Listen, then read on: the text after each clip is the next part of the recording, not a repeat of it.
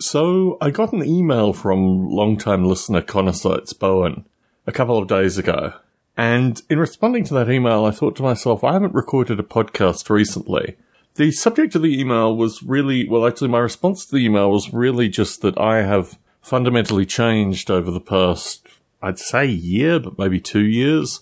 The effects of COVID, the lockdown, just the sedentary nature of my time uh, created, and winter, which never helps, had created a kind of funk which I wasn't able to shake. And now the weather's gotten better and I've gone out and started exercising again and I don't know, it just feels different. It feels like I'm ready to record a podcast again.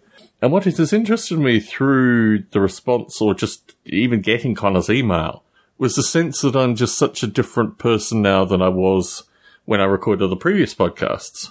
And I've kind of come out of this great darkness or a sense really that it wasn't going to end. And now I have a strong sense that it is going to end and I need to be ready for whatever is next, basically. Be it, you know, long-term war with Russia or twin girls or a variety of other things. And what I've found through this period more than anything is that things that I once thought were important no longer are, and things which I never really thought important have become more important. It's like a complete change in perspective with regards to many different things. So I'm going to try and outline them in this podcast recording because particularly podcasting is part of that. You know, where does podcasting exist in my life going forward? And in particular, the difficulty with model rail radio has been that I've had to hire nannies basically to look after the girls when I record model rail radio, except for the evening ones, which are slightly, well, I did for the evening ones, but the evening ones are slightly easier. So I'm going to have to work out a, uh, I don't know, a schedule going forward with model rail radio to work out how I can get the morning ones because I dearly like the morning ones, but also probably end up more, well, it's hard to make any kind of commitment at this stage associated with what it will look like. But I am thankfully getting time for the editing. I think the the frequency is certainly going to be slower, but there will be a greater number of evening ones just in terms of numbers, and we'll see how it goes. But I think model rail radio has been one of these funny things which hasn't really been totally a net positive. There's been a lot of really curious stuff that's gone on through model rail radio and COVID, uh, which initially was re-recording a, a weekly show some of which there are still probably a couple of them I haven't yet released. I probably need to go back and find them and release them.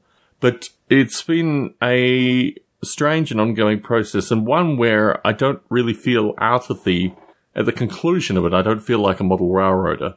I feel like model rail radio fulfills a certain curious long-term social aspect of my life, which I don't even know is still there. So it's a kind of curious relationship with model rail radio. Let's put that one aside.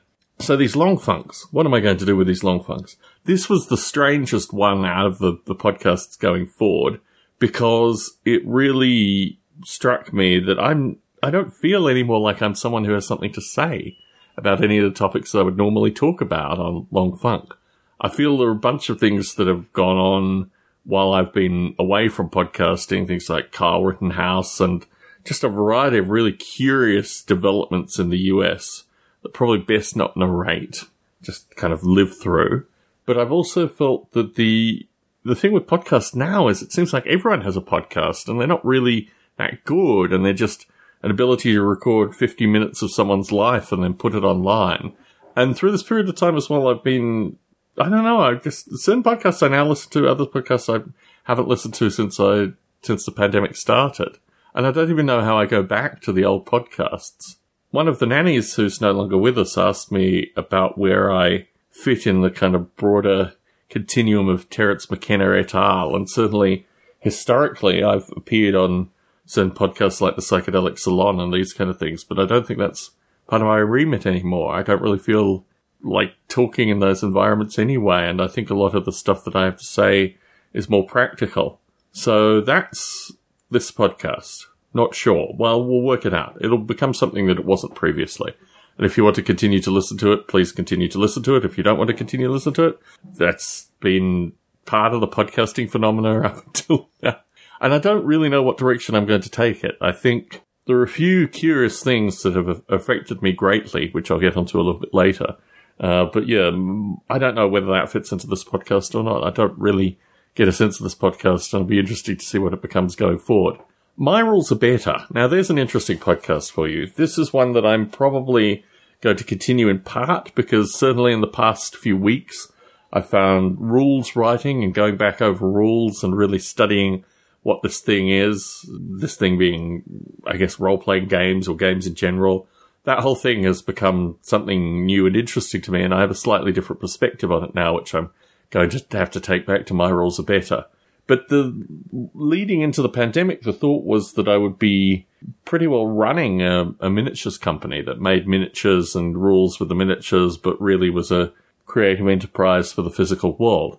And I had some really bad experiences with the postal service and just, you know, FedEx and USPS in general through the pandemic. And I'm rebuilding that in some way, but I'm also not really. I mean, I, I don't want to be caught up in something that's involved about getting physical stuff from A to B through these things. And when I start selling physical stuff, that just strikes me as just being really wrong headed. So I've moved for a short period of time, at least in my life. I thought I would be able to do the, the sale of physical stuff. And now I've moved back to my standard digitarian roots where everything has to be digital and, and physical things can be sent, but really, you know, the, the source of truth is in the digital. And this has been a strange thing because I've had an ongoing relationship with a variety of folk in the UK, but primarily a painter slash sculptor, uh, Rochi Rochford, which is coming to an end at some stage. I've sent him basically everything I've got to send him. And, you know, we're working out where that thing ends. But what was historically called the lead pile on My Rules Are Better, I've come to a definitive end in, which is an interesting process. I still have some miniatures out with one guy but he says he'll get to them in April and they'll be done at the end of April. So I'm really not ending my relationship with the, the physical part of this game, the, you know, the miniatures and this kind of stuff. I'm ending my relationship, my relationship with the physical part of this game in some fundamental sense and also changing everything back to rules, which is an interesting return or, you know, completely reinventing of that thing but it is changing. I mean, the the situation with the postal service really got very grim for a number of months. I was spending a large portion of my time just tracking packages that had disappeared or weren't moving, and it really affected my mind in a really horrible, negative, and non-communicative way. I tried recording podcasts through this period of time. I just couldn't. The nature of not just the postal service failing, but the loss of of income and time and energy through this thing seemed to strike me stronger through the pandemic than it probably would have struck me pre-pandemic. I just would have, I don't know, just done something else. Whereas it was months of waiting and months of pondering and months of reflecting and just affected me negatively through this thing. So that was strange. Now that's gone or is, is ending itself. It's changing my thinking very much back to traditional rules writing, which is a very interesting headspace to be in, and no doubt will be part of my rules are better in some discussive form. Uh, the nature of the friendships and stuff that went on through the pandemic are also very interesting. I, um, I don't know. I've just changed my thinking associated with a lot of the folks that were involved with My Rules Are Better, and a majority of them, in fact, are no longer participants. Like they don't even email me. So, yeah, my whole thinking associated with what My Rules Were Better was in probably the first two years has now changed sufficiently that hopefully it'll be something else. So that's where we are with podcasts. I think I've described those. And I was thinking, particularly because my work with Bob Mottram has, has changed as well, that I may move back to Ape Reality or something like that, have a, a podcast feed designed for my development work as well.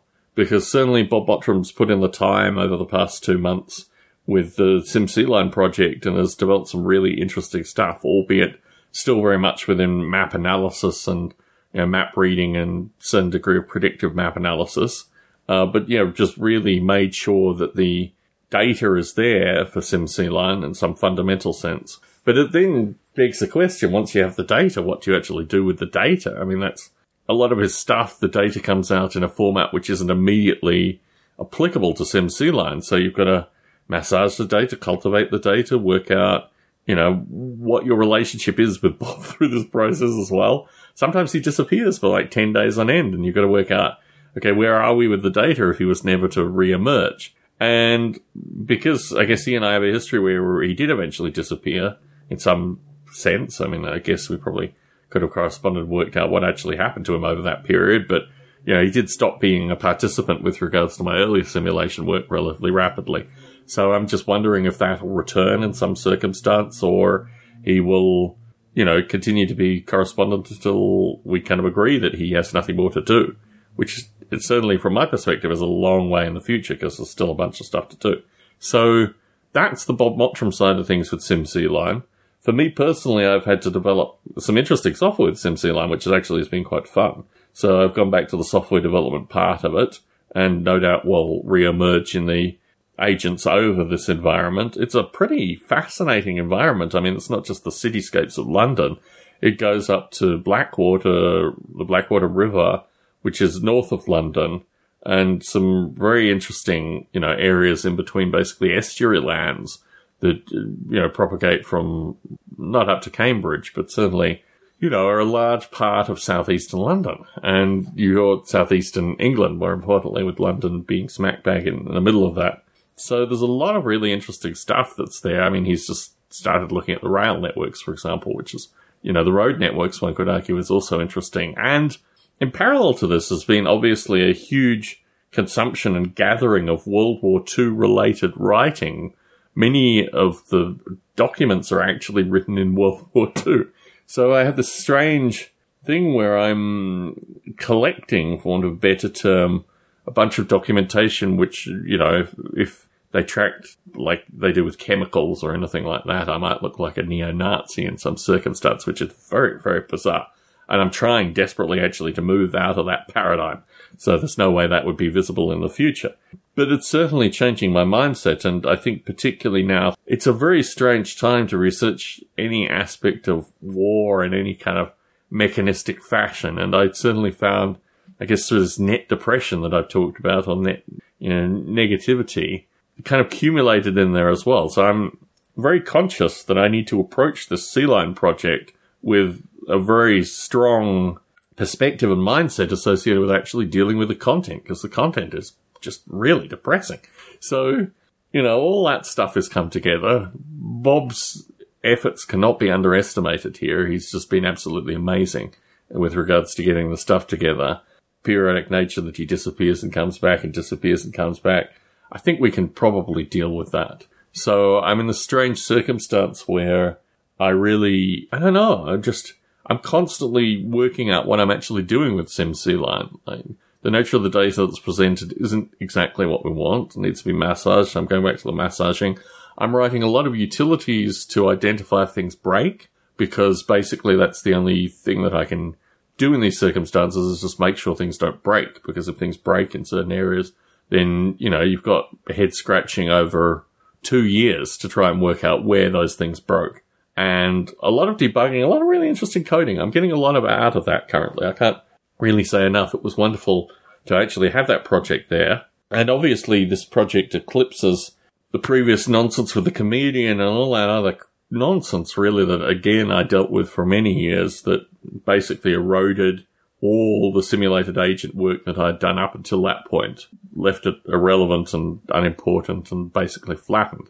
So yeah, SimCline has, has posed a number of interesting questions and changed my thinking and probably is worthy of its own podcast at some stage, or at least its own bunch of writing. The difficulty is that I constantly find myself at kind of non-continuity points, like points where normally you just do this after doing this, but that's not is applicably there. It's not something really that can be planned out as well. The, the benefits of getting someone's unadulterated work is oftentimes that the every time I ask Bob for something like planning related or at least something that would be helpful in some near term. That's not true. Sometimes he does give that back. So I'm in a strange position with Bob currently where he just produces a lot of work and I've just got to find out how I use that work, which takes more work to get it to go. But certainly something there. I mean, a bunch of things like England and trips to England and this kind of stuff I've kind of dropped off recently. And my view is probably I'll stay dropped off until the first year of this thing has worked itself out and I have a sense of, you know, where I am in the scope of a variety of things before I make commitments. The plan was initially to go to the East Coast and live on the East Coast for a period of time. Again, I pulled back from that. I really want the next year or so just to get a sense of how much normalcy is actually there. Is it really normal or is it different or are there changes or do I need to be ready for certain things? I really, it's interesting to come out of something like this and just be at a stage where you say, I'm not at the right point to make the kind of decisions that I used to historically, but I have to get to a point where I can make those decisions. So I think probably the next six months to a year is going to be solely around getting to that point with the view that the girls are moving from, you know, they'll, they'll be one in a um, couple of months time, month or so's time. So, you know, they're in a one to two year developmental period, which isn't, you know, they're doing a bunch of stuff. They're constantly developing without question, but it's not the stage where I have to immediately find a school for them, for example. So I can take a bit more time just for myself to get a sense of what's going on. So I think that covers most bases. I think I've covered almost almost everything associated with the kind of public facing self. And my hope is that I'll be able to generate these long funks about specific topics at some stage going forward. And, you know, maybe within a month, maybe within a couple of weeks of some decent long walks and some decent thinking, I'll have topics for you, or plenty.